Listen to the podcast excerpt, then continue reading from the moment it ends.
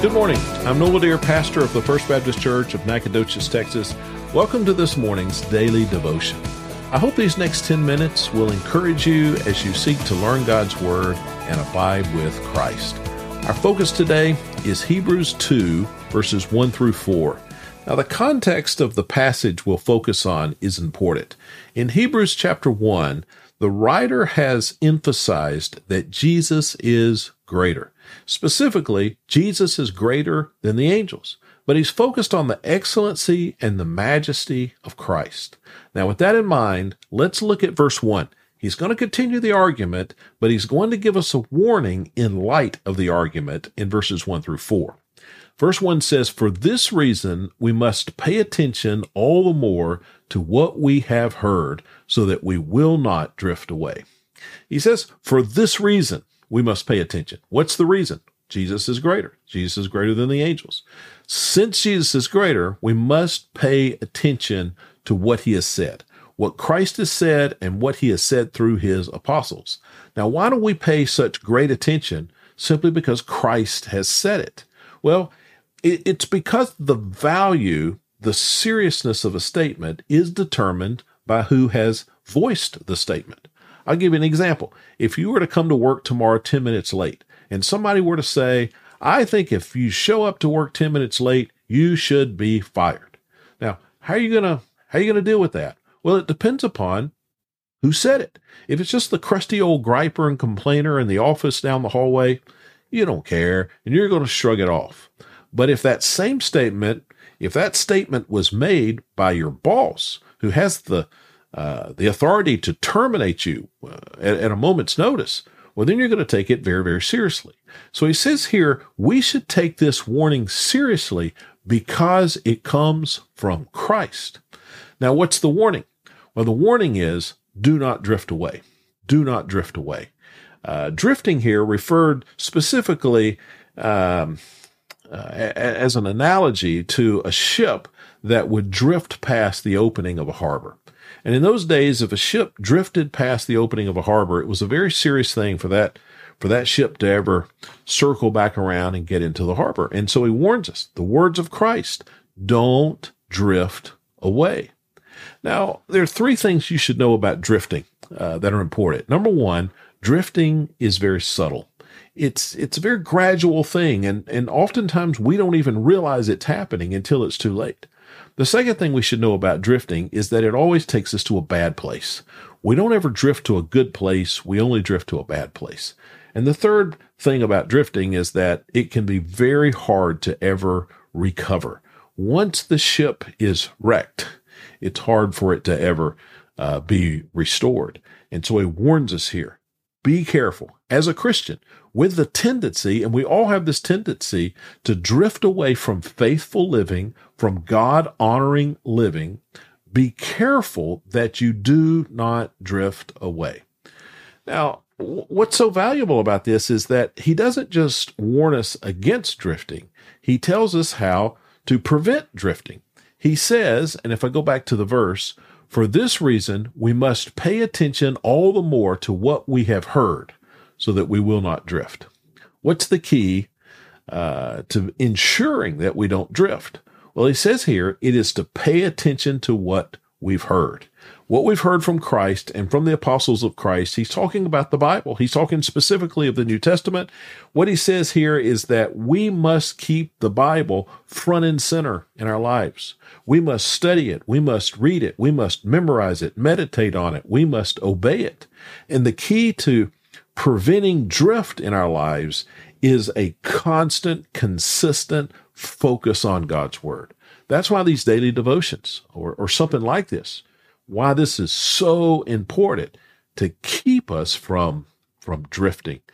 And so this is important for every Christian because all of us have this tendency to drift. But you know, it's not just important for Christians, it's important for churches.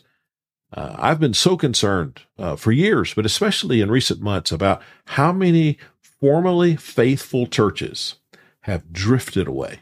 Formerly good churches, God honoring churches that have drifted away. Now, how did those churches drift? Is it because they're filled with a bunch of bad people? No, not at all. They drifted away because they put something front and center other than the teaching of God's word. They made the teaching of God's word, the proclamation of God's word, the study of God's word. They made that secondary. They put something else in its place, and maybe the something else seemed like a really good idea at the time, but they let God's word be in some position other than front and center. And so they drifted a little bit at a time. They didn't recognize it. It'll be hard for them now to ever return to a place of faithfulness. They drifted. We must be careful not to drift. And we do that by keeping God's word front and center in our lives. Let's look at verse 2. He says, For if the message spoken through angels was legally binding, and every transgression and disobedience received a just punishment. This is just the first half of a sentence, but he's talking about a message from an angel. If we would take a message from an angel seriously, how much more seriously should we take a message uh, from the Lord, from Christ? If an angel were to appear to you in your bedroom tomorrow and you were convinced this was an angel from God and that angel brought a warning, you would heed that warning, right?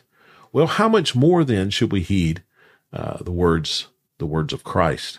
He uses two words here for sin. It's interesting. He, uh, he, he, he uses the word transgression and the word disobedience. At least that's how they're translated in my Bible. Uh, the first one, transgression, that refers to choosing to cross a line. I made a choice to sin. Disobedience here refers to crossing the line out of neglect. I didn't pay close attention and I crossed the line. Now, which is worse? Well, at least in this verse, there's no difference. He says every transgression and every act of disobedience uh, will receive just punishment. Every one of those, uh, both sins, both sins are the same in the eyes of God.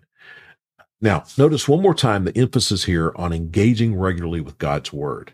Uh, we saw it in verse one. We have to keep God's word front and center. But now here in verse two, he's talking about transgressions and disobedience. And he says these have come about. Why? Because we've refused to focus on the message that was spoken to us. God's word is key to all of this. Look at verse three now. How will we escape if we neglect such a great salvation? This, this salvation had its beginning when it was spoken of by the Lord and it was confirmed to us by those who heard him. He says here, be careful that we don't neglect the salvation that is offered. It's interesting. There are two ways to neglect. We can pay no attention to something. And with respect to salvation, we can decide, I'm just not going to give attention to the offer of salvation that has uh, that has come from the Lord. Another way we can neglect is we can plan to pay attention to it later. I'm not going to pay attention to it now. I'm going to wait and I'll pay attention to the offer of salvation later. In effect, those are the same. We have neglected either way.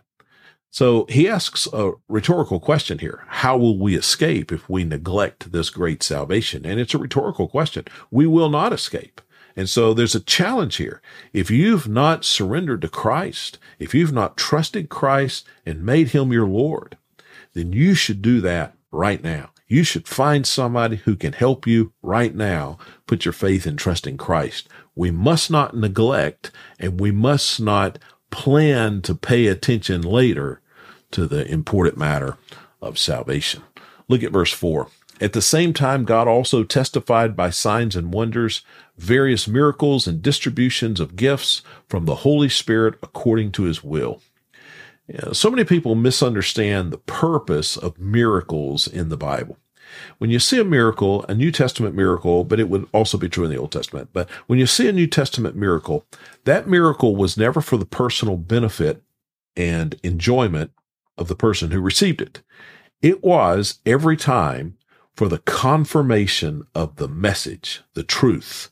Someone would speak a truth, someone would stand for the truth, and God would uh, cause a miracle to take place to confirm that.